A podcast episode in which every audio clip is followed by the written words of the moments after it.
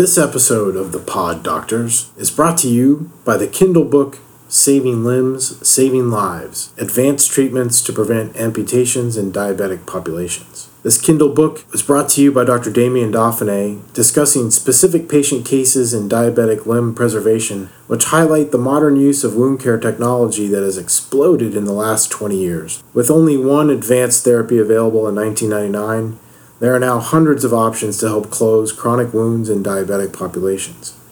Dr. Dauphinee distills these options down to show patients and physicians treating these patients how combinations of these products can be used to save limbs and save lives. Welcome to the Pod Doctors. I'm Dr. Damien Dauphinee, board certified foot and ankle surgeon, and my partner, Dr. Raafae Hussain, fellowship trained podiatric surgeon and each week the pod doctors will be discussing aspects of podiatric medicine and surgery to educate our audience on common foot and ankle problems and the latest treatment options available. We hope to bring you interesting and informative shows each week discussing all the crazy ways the amazing foot can go wrong and cause us problems. Like us on Spotify and Apple and other platforms where you find favorite podcasts you can also find us on YouTube and follow us via our videos on YouTube and like and subscribe. And again, thank you for joining us on this journey with the Pod Doctors. Welcome to the Pod Doctors. I'm Dr. Damien Dauphinee, and I'm here with my partner, Dr. Raafae Hussain. Hello, hello. And we are going to be delving into the all encompassing and excruciatingly painful ingrown toenail. And hopefully we'll be able to, I think, allay fears. I think people come into this with all kinds of really uh, horrific expectations of what this procedure is supposed to be like and how we treat these. This does not have to be a, an extraordinarily, extraordinarily painful process. In fact, I think we do these better than anybody, clearly. Oh, yeah. Um, we're uh, trained to anesthetize the digits, I think, in a way that is far less painful um, in fact, I've had multiple patients who say that the doctor that wanted to inject their their big toe was literally going to stick the needle in from the end of the toe, which is absolutely insane and is completely unnecessary and probably the most painful way you could possibly do it. Yeah. Oh yeah. I've had patients tell me that they had their their primary try to dig it out and they used cold spray only rather oh, than geez. imagine that. That's like worse than having like your father trying to dig out your toenail you know?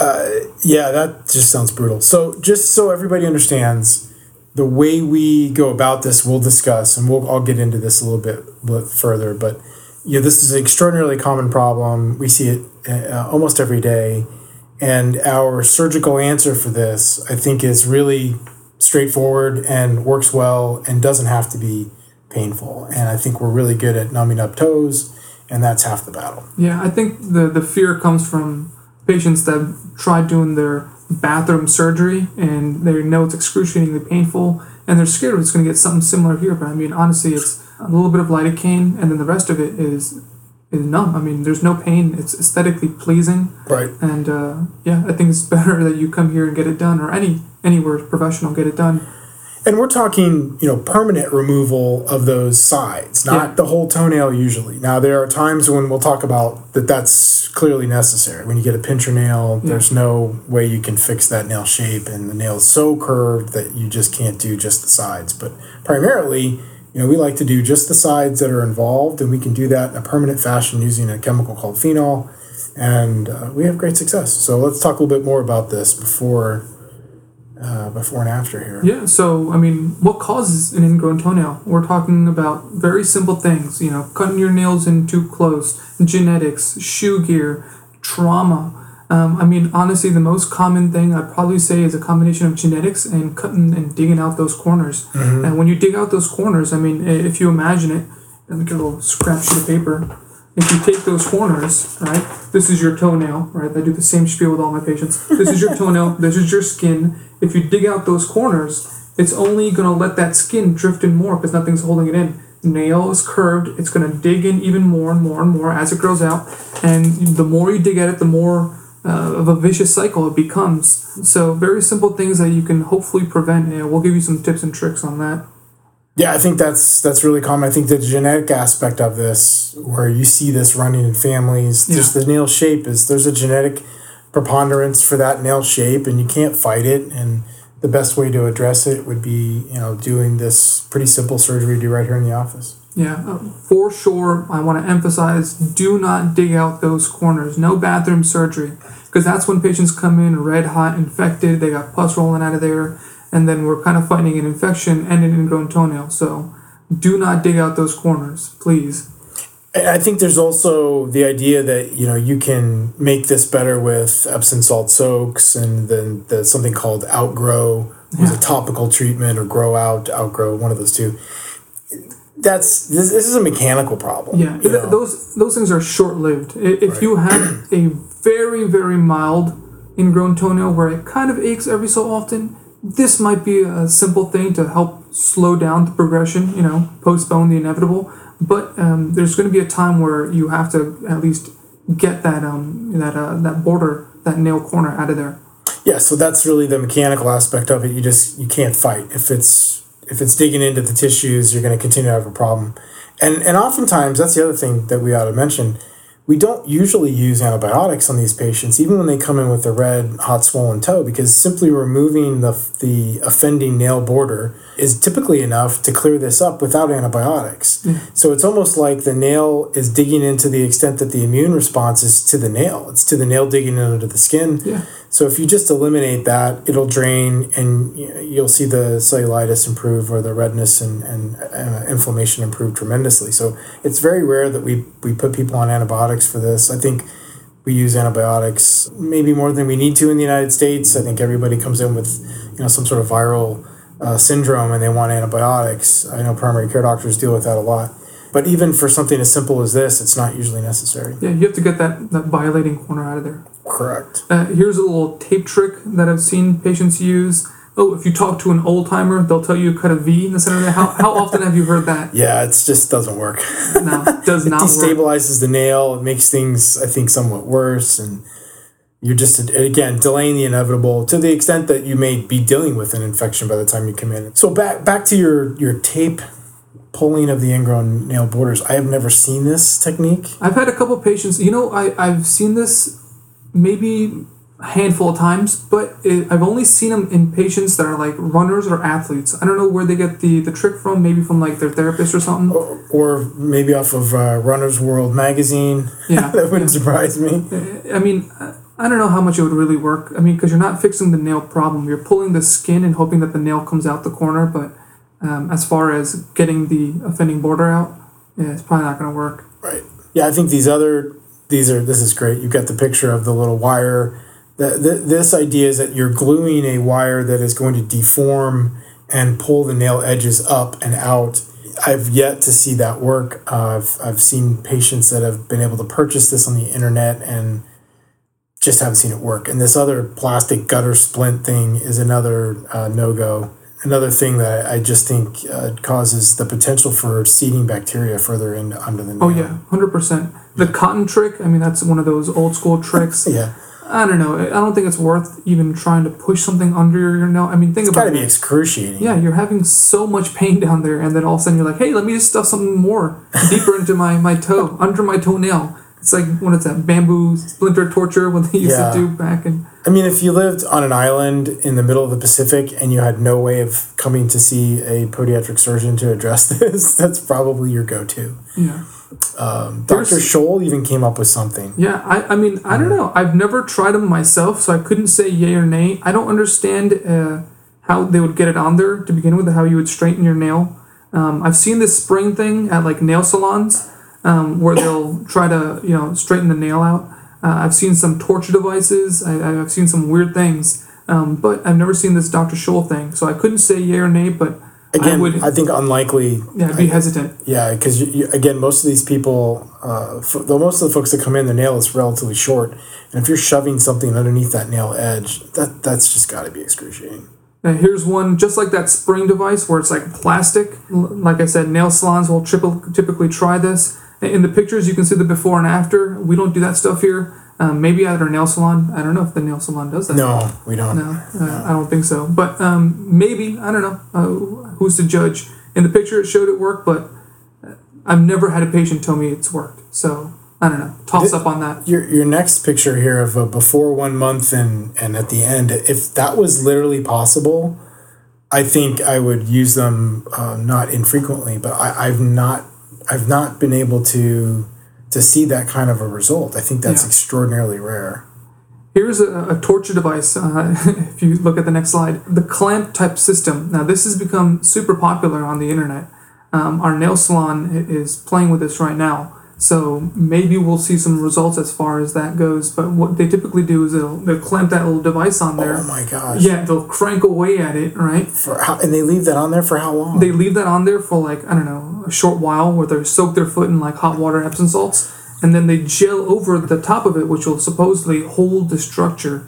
Now, uh, the nail technicians, they on online, they claim it works. Um, I've never had a, a podiatrist or anyone tell me that's worked, or, or I've never even, you know, heard of anyone using something like this. But hey, the internet, you know, uh, who knows if it works or not? We'll, we'll let you know what happens.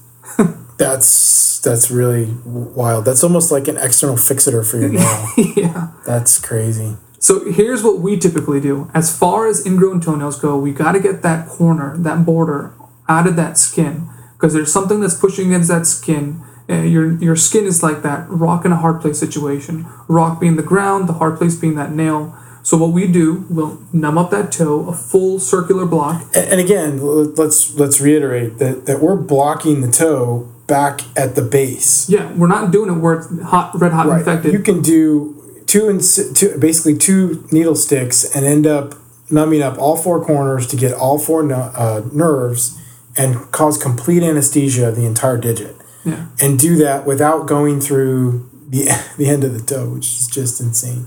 Yeah. So, because I, th- I really think that's a huge barrier to entry for folks that know they need this done, but have heard such horror stories about the injections. They're not that bad. We use a freeze spray. We use ethyl chloride. It Yep. numbs up the skin. super cold. I Very tell my patients real cold and a quick poke. I mean, honestly, the the cold spray ends up being the worst part. I mean, because their feet get super duper cold, and uh, after that, it's super it's super duper numb. I mean, there's no reason they should feel any pain. And most patients uh, say they was they were thinking it was going to be far worse. Yeah, the anxiety of what they were about to experience was way worse than what they experienced. Yeah. Absolutely. So we'll numb it up. We'll free up that border. We'll clip out that corner that's dug into the side of that skin, and we'll use a little chemical. In in, in our office, we use phenol. Most offices use Sure. phenol, but I mean you can use like a So you can silver uh, nitrate. you can use you, uh, you can so, uh, sodium hydroxide. sodium. That's what I meant. Yeah. Sodium hydroxide. You can use the, the lasers, the cautery pens. Um, it's but just a, a fancier way of doing the same thing. yeah,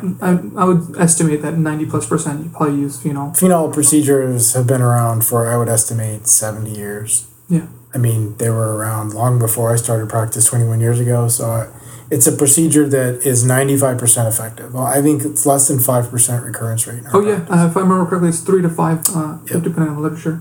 So very simple. Um, we'll use a little S mark to make sure that your toe doesn't bleed, and um, you'll have a small bandage on top of it. Now it is a chemical burn, so we do use a little bit of a wound gel afterwards, and that's just our you know forte. Um, but that doesn't mean that you can't use antibiotic ointment, you can't use iodine, you can't use any type of antimicrobial. But since phenol is a chemical burn, we like to use uh, a wound gel on the uh, the healing corner. And you- this is a great series of pictures you've got here showing the tourniquet, showing the goal, which is to remove you know enough nail that you come back to the flat portion of the nail, and then how that fills in over time. And it takes about three or four weeks to, for that to fill in.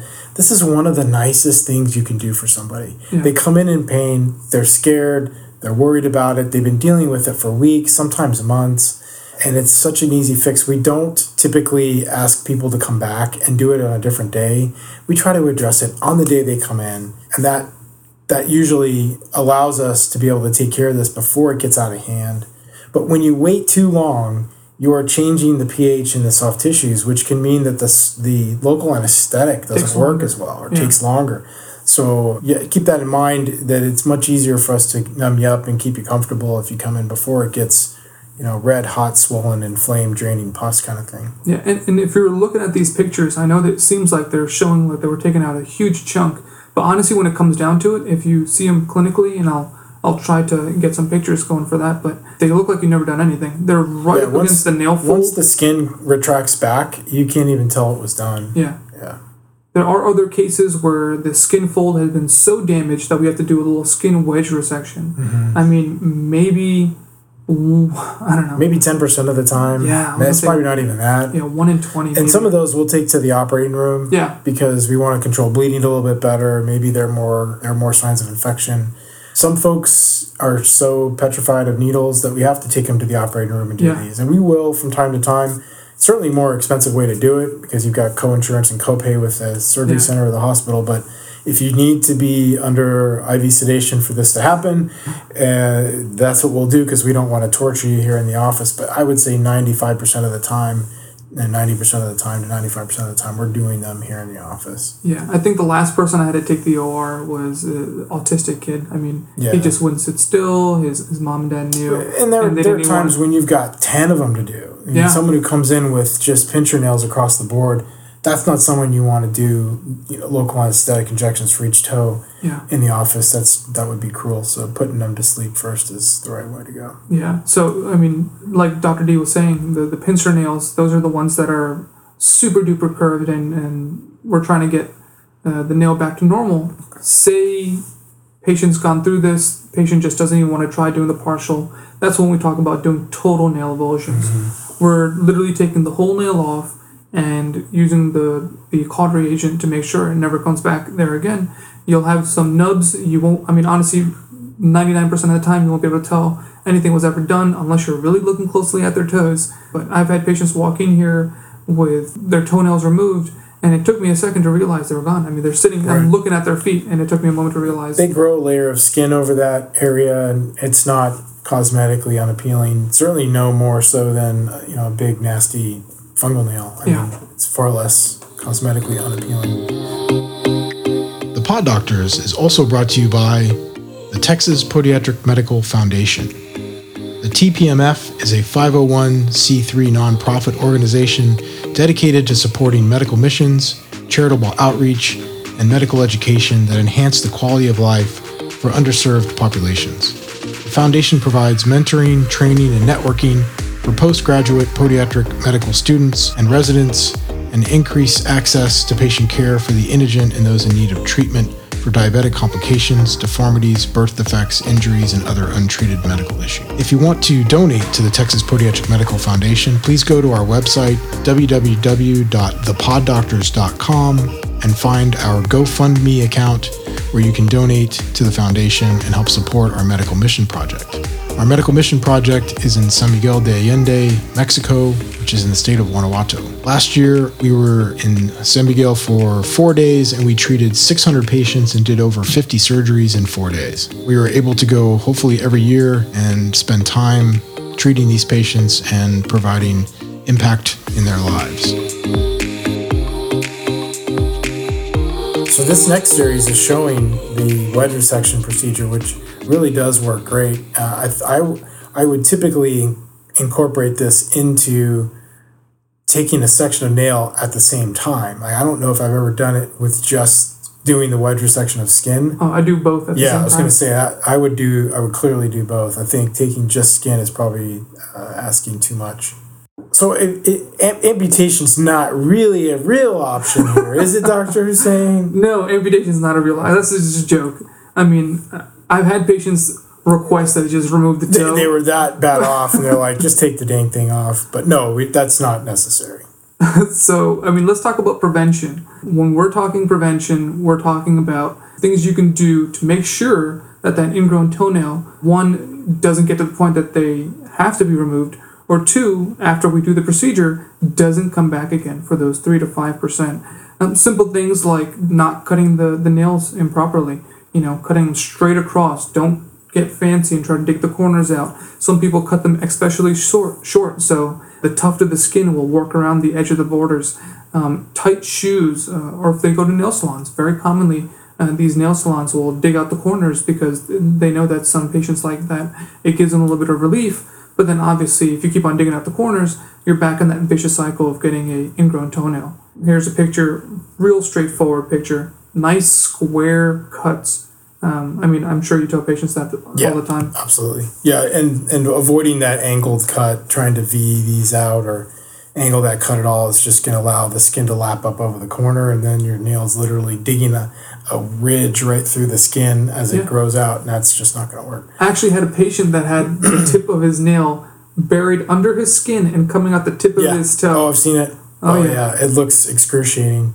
The other thing that you need to keep in mind, this picture in the bottom left hand showing the tight shoe or, or even just a bunion deformity in general, a lot of times the um, the issue can be exacerbated by those two toes that are just on top of each other. And so when people wonder why why is it this inside not you know not the medial but we call this the lateral border The one next to your second toe. Right. Why is the lateral border always the problem? Well, when you have two toes that are literally riding each other, that's shoving the tissue up into the nail plate. Yeah. And that's a constant source. And so there are patients where we've done multiple resections of that side and it doesn't work because of the mechanical deformity of the bunion. So there are times when you have to say to the patient, hey, look, we either need to remove your entire nail or we need to fix your bunion deformity Yeah. which sounds extreme, but it's clearly causing soft tissue issues. Yeah. So that's not a uh, it's not an unreasonable thing to consider. Is fix the bunion deformity so that you don't have the overlap, which is causing your nail deformity in the first place.